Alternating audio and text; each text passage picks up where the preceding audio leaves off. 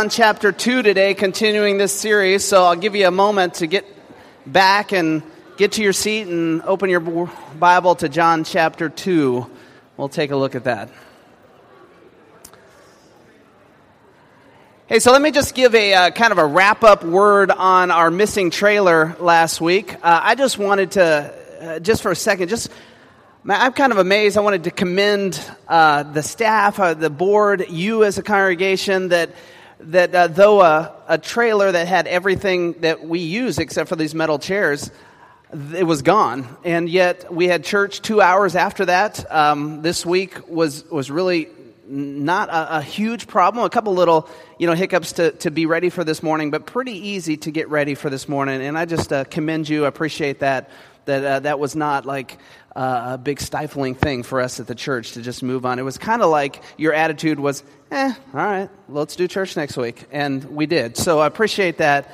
And we're rolling. The insurance is rolling. All that stuff's covered, and it'll be just fine. In fact, there's several things we would not use in the building when we move in, and I guess we're just going to get a check for those. And we'll do something.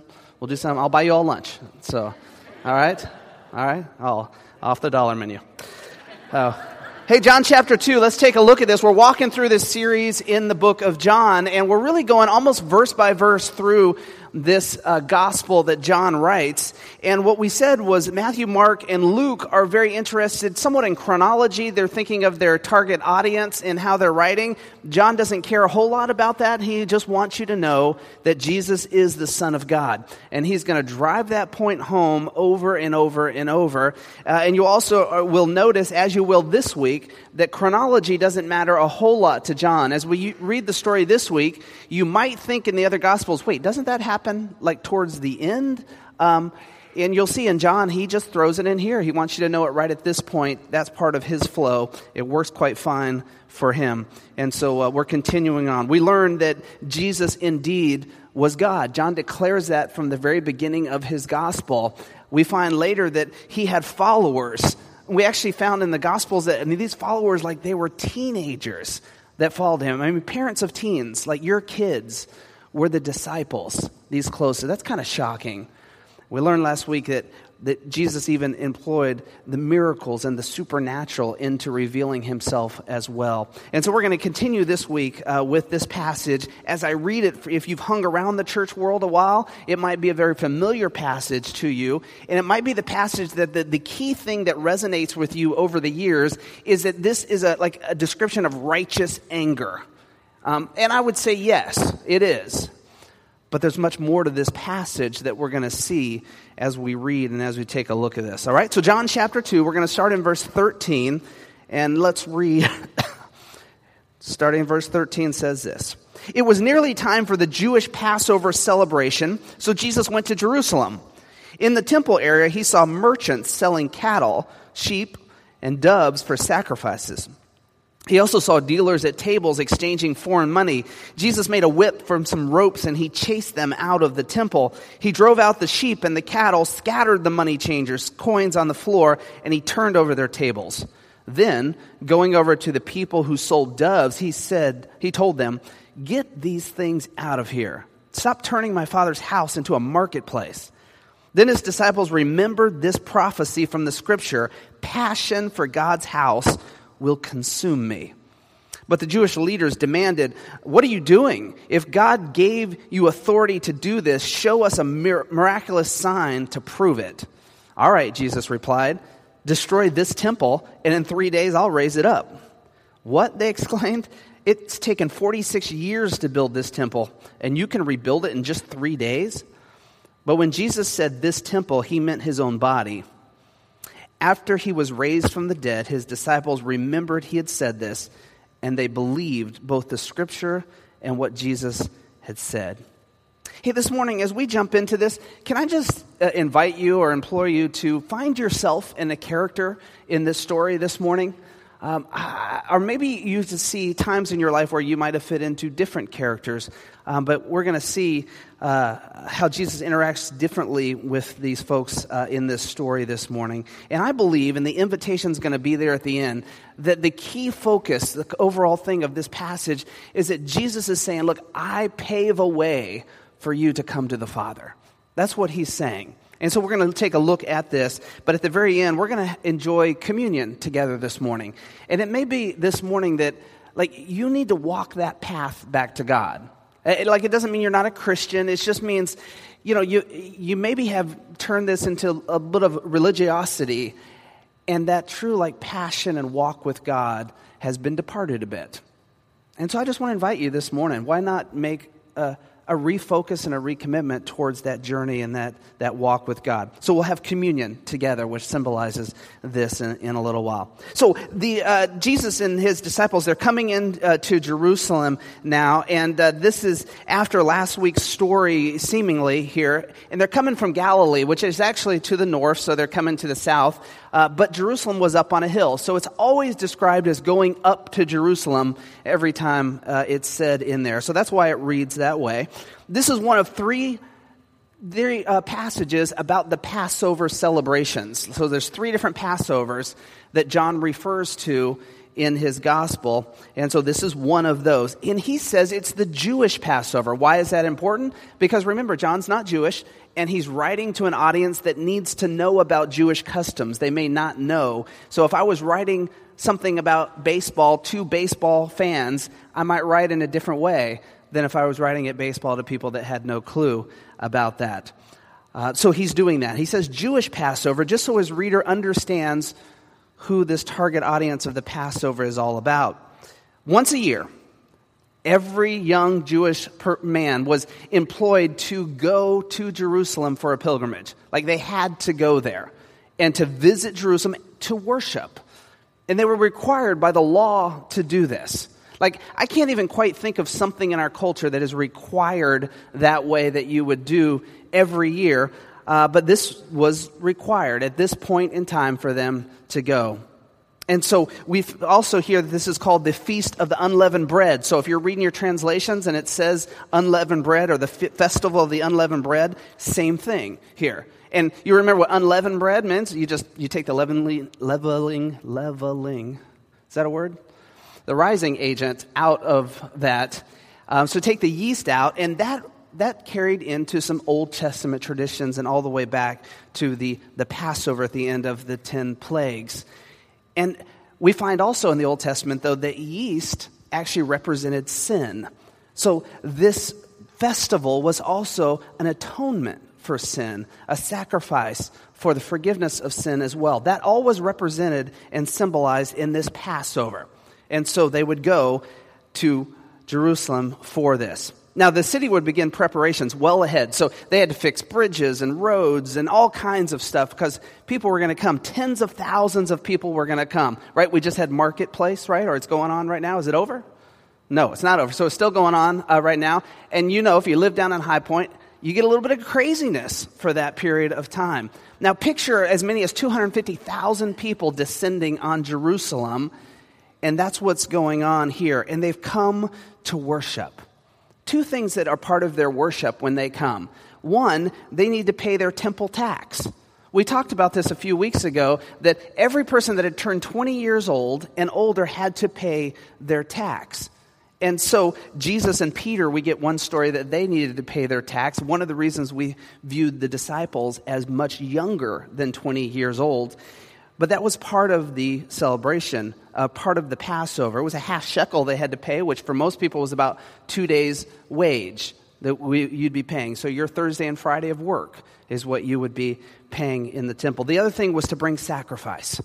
And so you would bring some type of sacrifice down to the marketplace, or excuse me, not the marketplace, to the temple, and you would sacrifice that as well. These are the two parts. If you were a little bit poor, you might bring a dove. That was allowed in the scriptures and in the law. But if you have normal income, you would bring a lamb. And then these would be used for sacrifice. Take a look at verse 14. This sets what's going on in our story. In the temple area, he saw merchants selling cattle, sheep, and doves for sacrifices. He also saw dealers at the tables exchanging foreign money.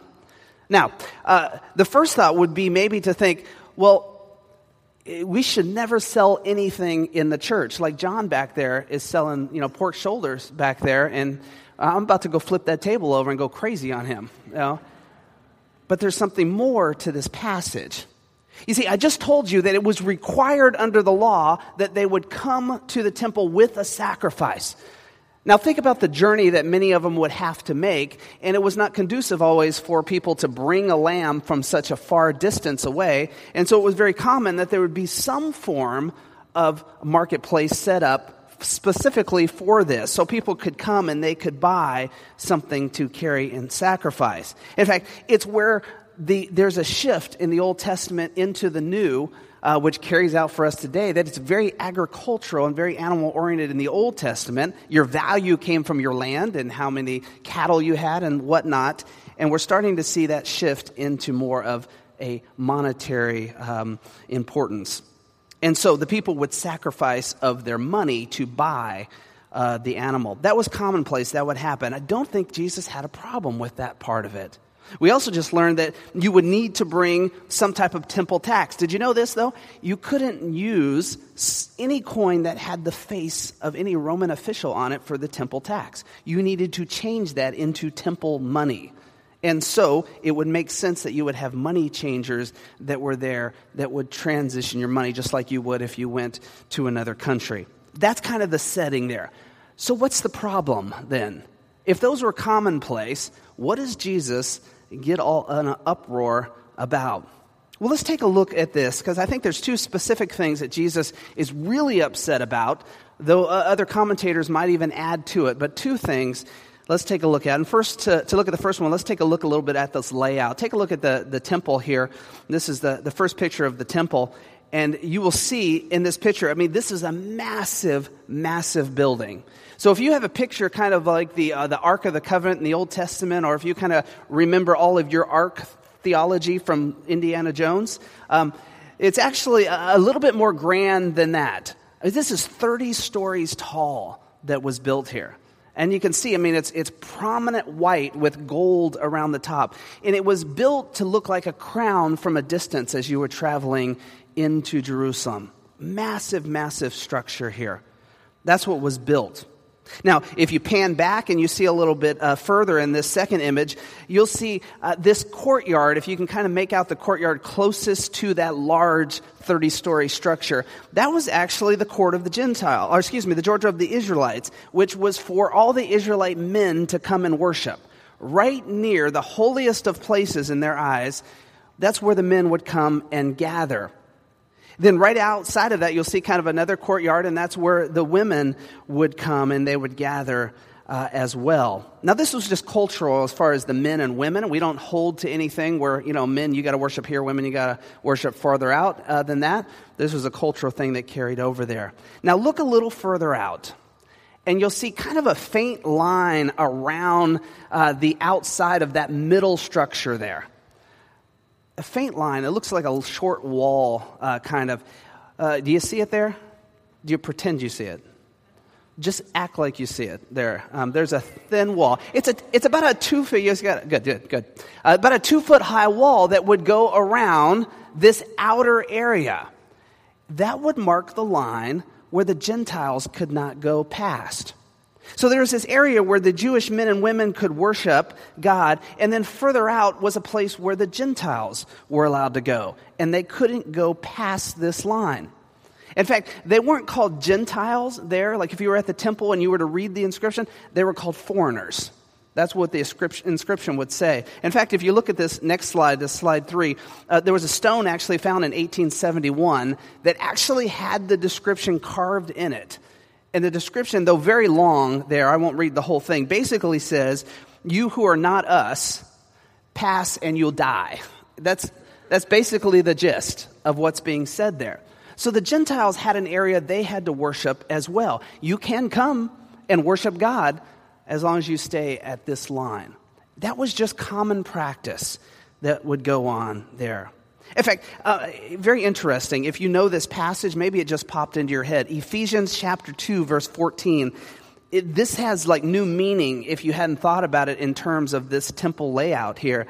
Ephesians chapter 2, verse 14, it says, "For Christ himself has brought peace to us.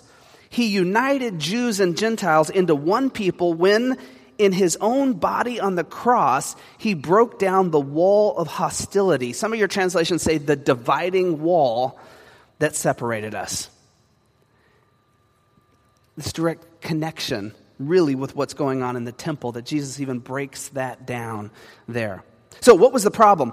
In the court of the Gentiles, guess where they decided to set up this marketplace? Right in the court of the Gentiles. So all of these, this area where the Gentiles could come and worship now, this was overrun by stalls for animals, by tables, by this, everything that would happen in a marketplace. Now, you can even go out to the farmer's mart here in town, right? Which, if you think farmer's mart, you're going to go out and you get your vegetables, get some of your fruits and things, you know. But you can get cotton candy there. You can get corn dogs at the farmer. You can get anything. So you can imagine everything was out there now set up in the Gentile marketplace.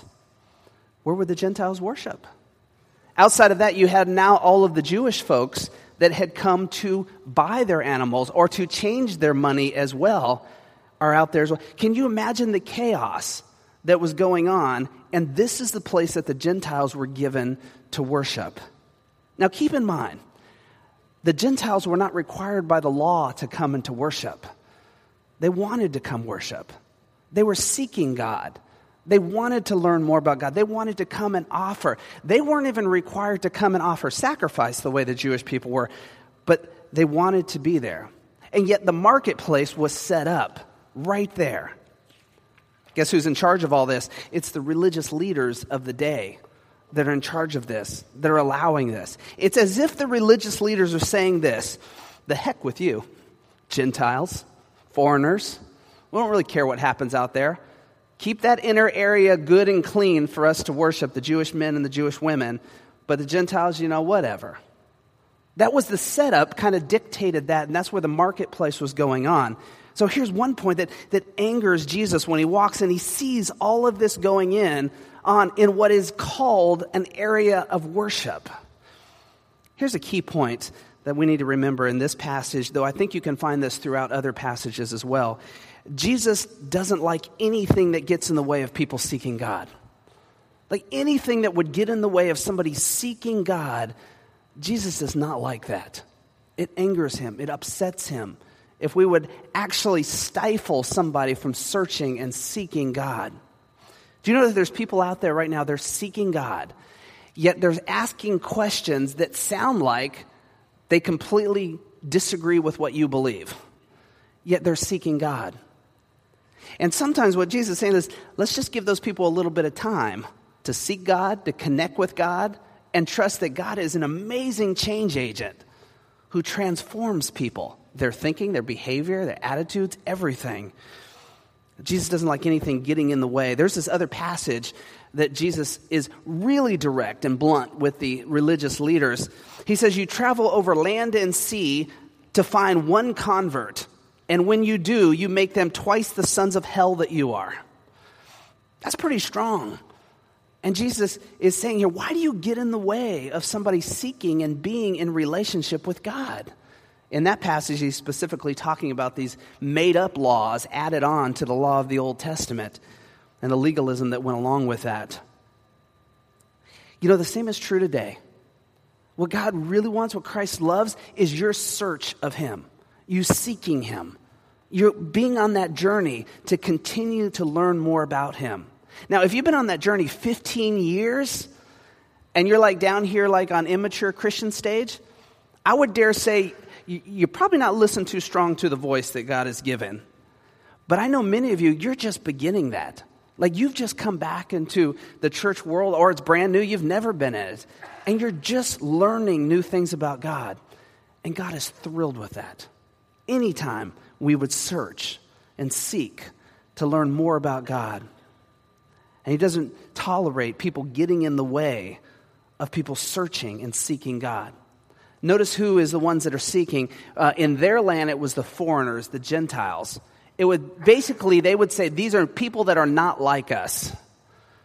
And Jesus is saying, no, I divide that wall, I break that down, that all can come. All can come and serve. Now, here's the danger, I think, if you think practically. Here's our worry, our concern, is that if we say this, if we say, like, everybody come, Whether you're like right on board with what we believe or not, we want you to come and seek and learn about God. Here's what we get nervous about. Well, that means we've watered down our gospel entirely and we don't stand strong on concrete biblical principles anymore. Can I just tell you, folks, throw that fear right out the window. It doesn't mean that. We're still grounded in God's word. We still believe what God's word is the way we would live our lives and follow. But you know what? We're not going to be an obstacle ever to people coming and seeking God. It's as if maybe sometimes, and I dare say I've fallen into this trap in my life, as people come, I think first I need to be the change agent in their life. I need to help them understand how things need to change and what they need to do different. And here what we're learning is Jesus said, no, let's first connect with God. And let's trust the transforming power of the Holy Spirit to work in people's life, to challenge people and to change people. And then if God wants to use us in that, he'll probably let us know. And then we'll step up and be a part of it. So this angers Jesus. He's frustrated. Here's the second thing. It's in the way that they conducted their business here. Now, you might have put two and two together on this already, but let's just walk through it to be sure. They had to bring an animal without blemish, right? Like you couldn't just go and say, you know, I've got like a one-eyed, three-legged, goat here, and I'm just going to bring them over, and we'll just use this goat. Because I don't really need this goat. This doesn't really help me back on the farm or anything. That's not how it worked. You brought your best, your best. In fact, it's sometimes a misunderstanding in the Old Testament that without blemish meant like this was perfect animal, like you could never find one little fault in the skin or hair or whatever. But it leans more towards the understanding of your best, the absolute best you have to offer. That's what you're supposed to bring. Instead of just saying, well, I don't really need this goat. I guess I'll bring that. I don't really need this extra dove.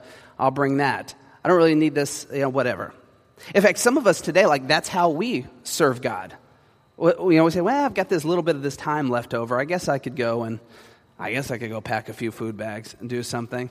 Or financially, I got a couple bucks over. I don't really need it. I'll give it to Jesus, Or I've got that tube TV with a VCR attached to it in the basement. I don't really need that. Let's give it to the church. Please don't, okay?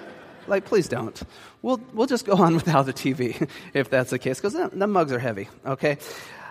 So they had to bring this type of animal for sacrifice. Here's the problem. Here's what would go on is that the greatest money maker for the temple, the greatest fundraiser over the course of the year for the temple, was this Passover festival. And it happened most often in this marketplace because it was the temple and the high priest himself that oversaw and ran this marketplace here. And so you could see the problem that would happen. If what we already know about the tax collecting culture in the Gospels, where the tax collectors were the villains because there was no regulation for how much they could charge over and make on themselves, you can imagine what went over on in the marketplace as well here. Animals that were brought were told, no, that's not good enough. That's not without blemish. You're going to have to go buy one of the temple animals instead. Or those who came without animals but came with money to buy, and where animals were sold at such incredibly high prices. And then the temple exchange, the taxes. It was commonplace that the exchange was up to 50% more. So if you brought your $2 to exchange, you're going to be paying $3 to get it done. That's a pretty high price. If you go to other countries and you transfer your money, you understand you're probably not going back to that country, right? That's what was going on. In fact, it said that there was $20 million found just in the outer coffers of the temple when it was ransacked in the 30 years after we're reading about this here. $20 million in the outer coffers. That's a lot of money. Much of it came from this practice. And can I just tell you key point number 2 here? Jesus hates when people use worship to make money. Hates it. And we find here that Jesus is looking, and now we have already got the Gentiles being excluded from worship, their places being taken over and ransacked. And now what you find is that these Jewish folks are just being gouged financially. Most of this would hit the poorer people even harder. They might have brought all they had to bring, and every dollar was now given here to make sacrifice. And this angers Jesus. He's frustrated with this. I believe it does today. Can I just tell you that though I'm not a big church critiquer, I don't really feel there's a lot of value in it. In fact, there's a danger zone when we walk into a church and we walk away and go, well, I don't know about the music they did this morning. Or, you know, the pastor was good, but that one thing he said was, like, there's not a lot of value in that. I think that frustrates you. But can I just tell you that this practice of using worship, using worshipful emotion to ever draw ourselves to offerings and to money, or that Jesus hates it today just the same. Hates it the same today. So we find now, as we go into this next verse, he is just flat out ticked, angry. And here's what we read in verse 15. Jesus made a whip with some ropes and chased them out of the temple. He drove out the sheep and the cattle and scattered the money changers' coins over the floor and turned over their table. Jerome in church history says, the very countenance of Jesus made the whip unnecessary. Meaning, Jerome is describing it as Jesus is so angry in his face that when he walked in, they knew he meant business. Now, that's just Jerome's interpretation. The Bible doesn't say that. But you can see, I mean, he is angry, angry here at this. Do you know what Jesus is angry about? He is angry about people not being able to come worship the Father. The obstacles being put in their path to worship God. Verse 16 continues, then going over to the people who sold doves, he seems to be a little nicer to them here. He told them, get these things out of here. Stop turning my Father's house into a marketplace. The word, the most literal translation, the English Standard Version says, my Father's house, a house of trade. House of trade. Trade equals merchandise. And the Greek word there is emporium. And that comes with the English word. Do you know what it is? Emporium as well. Yep, you guessed it. And which means basically a shopping mall, right? So he's saying, and here's the Message translation that picks this up, stampeding the sheep and cattle, upending the tables of the loan sharks, spilling coins left and right. He told the dove merchants, get your things out of here. Stop turning my Father's house into a shopping mall. That's all it was to them. Can you see the value of the service of me saying, I'm going to serve people that want to worship God? I'm going to provide animals for them. I'm going to love them and serve them. And, you know, I'll give it to them at the price that's fair and honest. That's a valuable service. They come and the law says they have to change their money from Romans with an image on it. And I'm going to offer a very valuable service to exchange their money over, just like straight across exchange, so they can go and they can worship God the way the law requires. And yet that valuable service is hijacked by robbers who gouge the people, who take advantage, who eliminate some altogether from being able to worship God, period. Can you understand why Jesus is so angry here, so mad?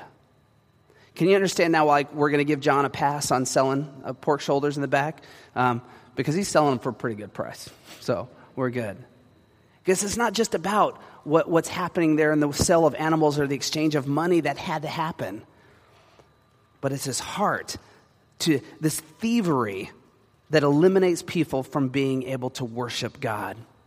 Do you know that in the Jewish custom there was a phrase? It's simple.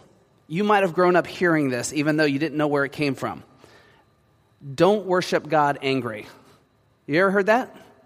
Don't worship God angry. Meaning, get yourself right, get yourself calmed down, get yourself under control, then go before God. Can you imagine if you had showed up into Jerusalem to worship God and you had been gouged and abused to the level that we just read about? How do you go before God and not worship angry?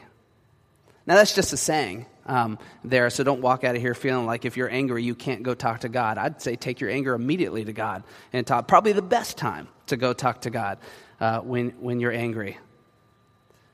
And so this is what's happening, and now Jesus, picture it. I mean, he makes the whip, and he is driving people out.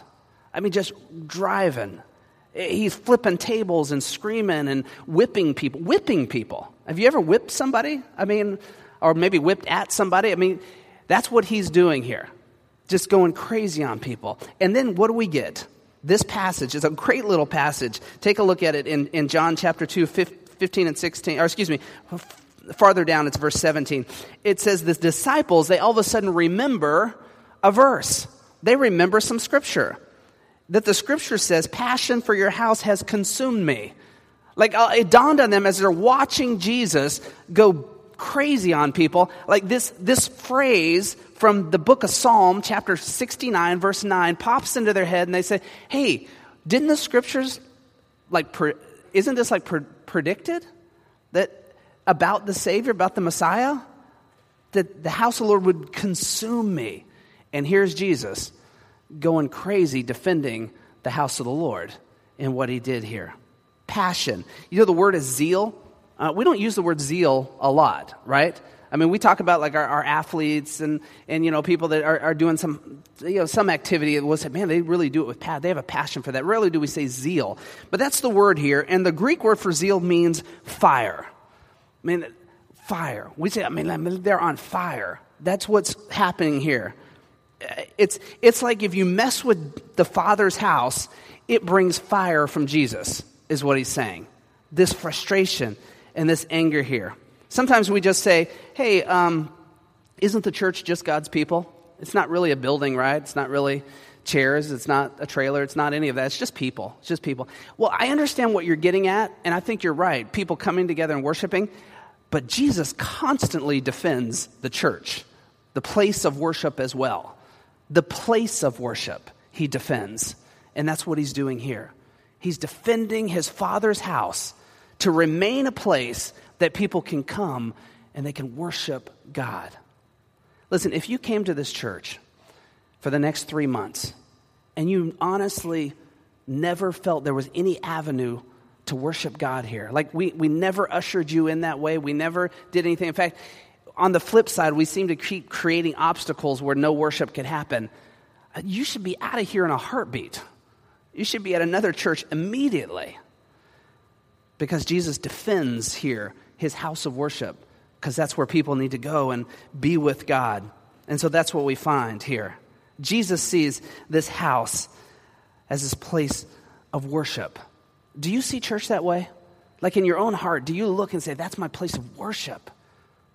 That's where I go, and I go before God, and I strip away things, and I just make the world be quiet for a little while so that I can just focus entirely on God to get renewed and refreshed and challenged and sent out. That's what Jesus is defending here. And he's angry because anyone that prevents people from coming and seeking and worshiping is a problem. Kent Hughes, the theologian, says this: our hearts can become like the outer courts of the temple of Jerusalem. You know what he's saying there? Sometimes, like, we can come and do holy things, worshipful things right here, right? But our hearts are like the outer courts, the commotion of the animals and the money changers and the cotton candy machines and all that kind of stuff going on. There wasn't really cotton candy in the Bible, but all that going on, that our hearts can be that way. Where we kind of sit down here to worship, and it's like, okay, I hope this pastor gets this done quick, because as soon as he gets done, we're going to fly through that drive-through. We got to get to that game here, and then when we're done, I got to get that on the stove. And I mean, we're racing in another direction already. I mean, we can even do it on petty things, like, you know, why is she wearing that today? That kind of looks weird on her. You know, whatever, all kinds of things. Jesus is defending his place of worship, and you know what he's asking you? When you come in. Come in and worship. Come worship. Come strip away. Sometimes we think that means, you know, put all my problems at the door and don't. No, bring your problems in here and take them to the Lord in worship. But that's what we do here. So here's what we find in this last section of the scripture. The Jewish leaders, they look at him and they go, what are you doing? If God gave you authority to do this, show us the miraculous sign to prove it. It's interesting, like they don't rebuke the act. It's not like they're saying, you know, well, that's sinful. That's against the law. What they're saying here is what are your qualifications for doing this? telling us why you are able to do this. Just tell us. And they ask this. They say, well, show us a miraculous sign. A miraculous sign. Now, I don't know if this goes as a continuation from the wedding at Cana, like if the word had already gotten out that he had just done this miracle or not. Remember, John's not so concerned with chronology, so we don't know for sure here.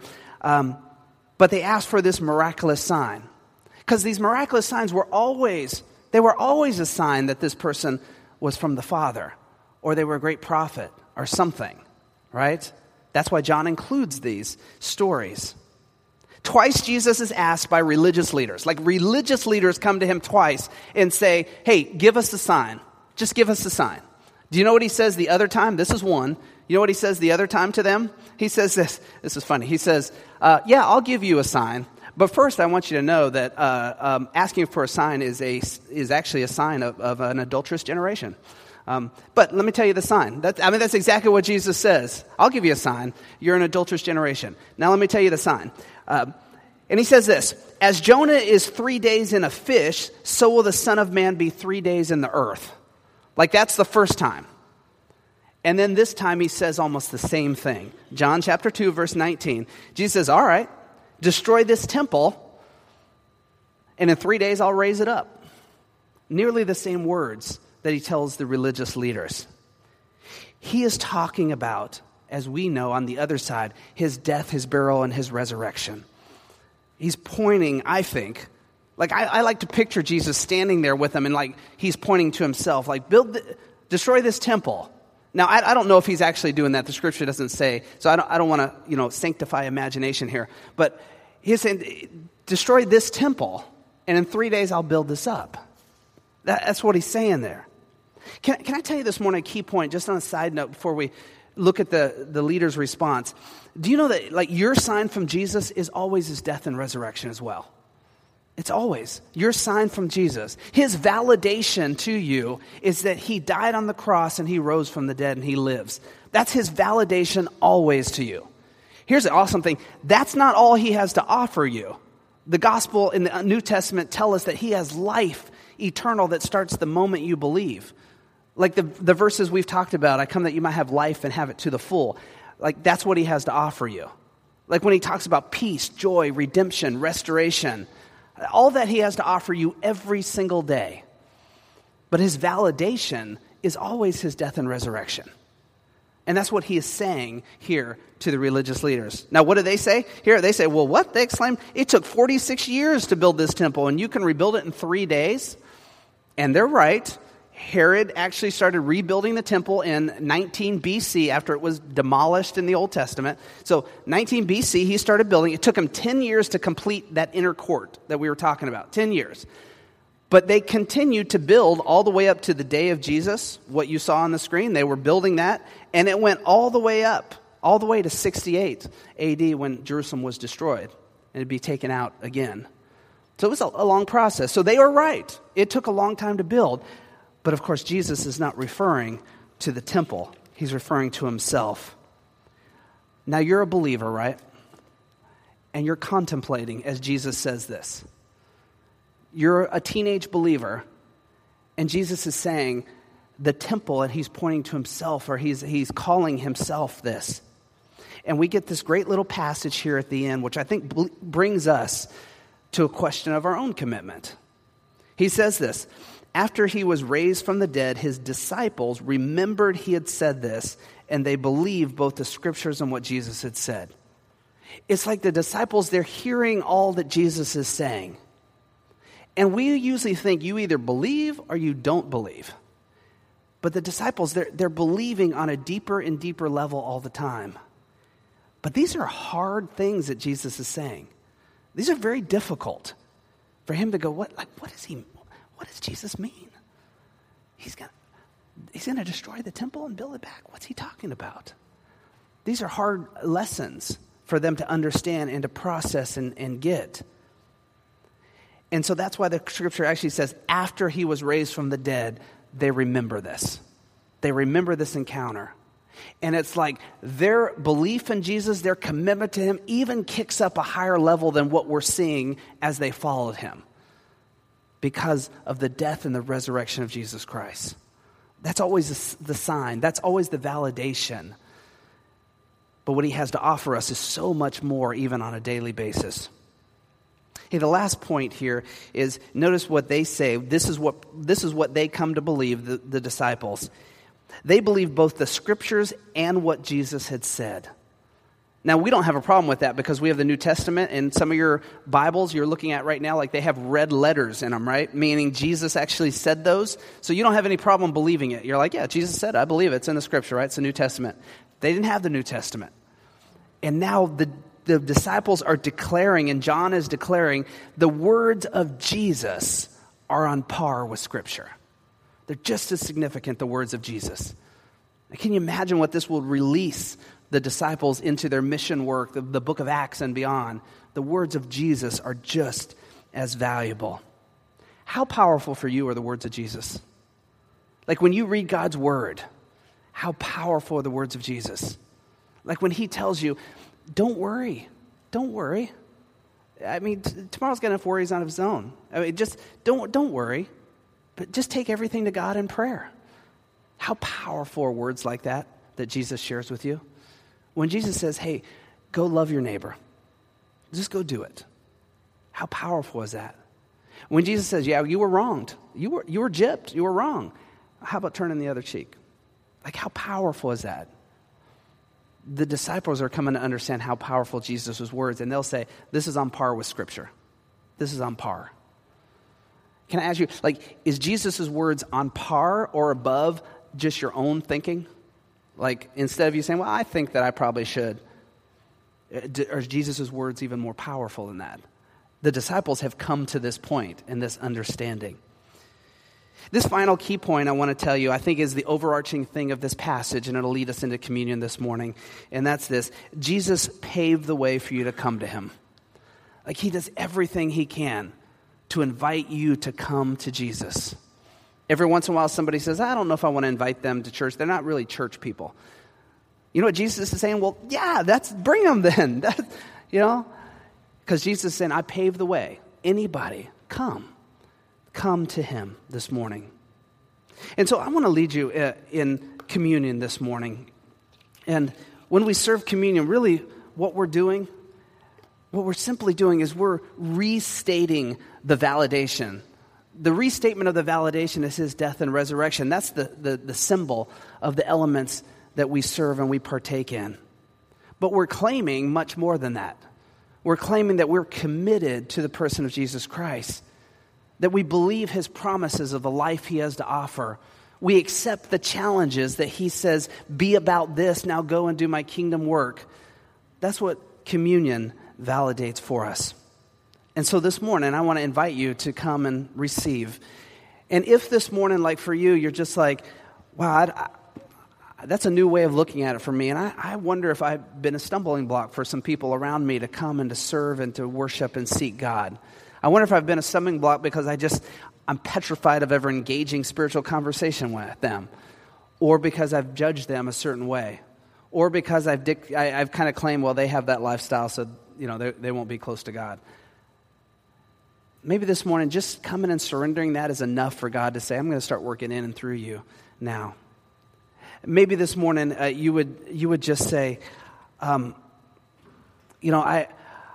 need myself to just surrender some things. And you know what they are. We didn't even talk about them this morning. And maybe that's an opportunity just to come and surrender before God. So I want to this morning invite you. We always invite you, but I just want to make a special, stronger invitation to say this morning when we serve communion, we won't linger all through the afternoon, but enough time for sure for you. I just want to invite you to receive the elements, the body and blood of Christ, and then just... I love when you come to the altar, you get in a different posture and you allow yourself to maybe hear from God and to speak to God a different way than you normally do sitting in a seat. It's not a requirement. You don't have to feel bad staying in your seat, but I want to invite you, a special invitation to maybe do a different posture this morning to hear from God. So let me pray for you. Father, thank you for your word. Lord, I'm grateful that you're saying in your word today that there's times where it is good and proper for us to be angry. And this is a time to be angry you show us when people are stifled from being able to come to know you, people that want to seek you and want to know you. They want to learn more about you. And Father, my prayer right now is if there be anybody sitting in here that needs to learn more about you, that they're here seeking, even if they haven't been able to define it that way, there would not be a single obstacle. Nothing we've put out there, nothing they've put in their own head, no obstacle to coming before you in this last couple minutes of our worship service and just saying, hey, God, I'm Tom. I'm seeking you. Speak to me. Reveal to me who you are and what you have for my life. If you've been a Christian a while, and yet it's so far on the back burner, this type of stuff, that this morning you would just renew and say, God, I'm sorry, I've kind of been on spiritual vacation from you here, and I realize your word calls me up to a different level of engagement with you and connection. And if that's you this morning, just come receive communion this morning and claim it again. Make it more than just bread and juice this morning. Father, we trust you and what you want to say to us, all of us. We pray in your Son's name. Amen. We'll have 4 stations here. Please come and receive. You don't need to be a member here. Just come. If you know the Lord is your Savior, please come and receive. The table's prepared. Come and use this altar how you'd like.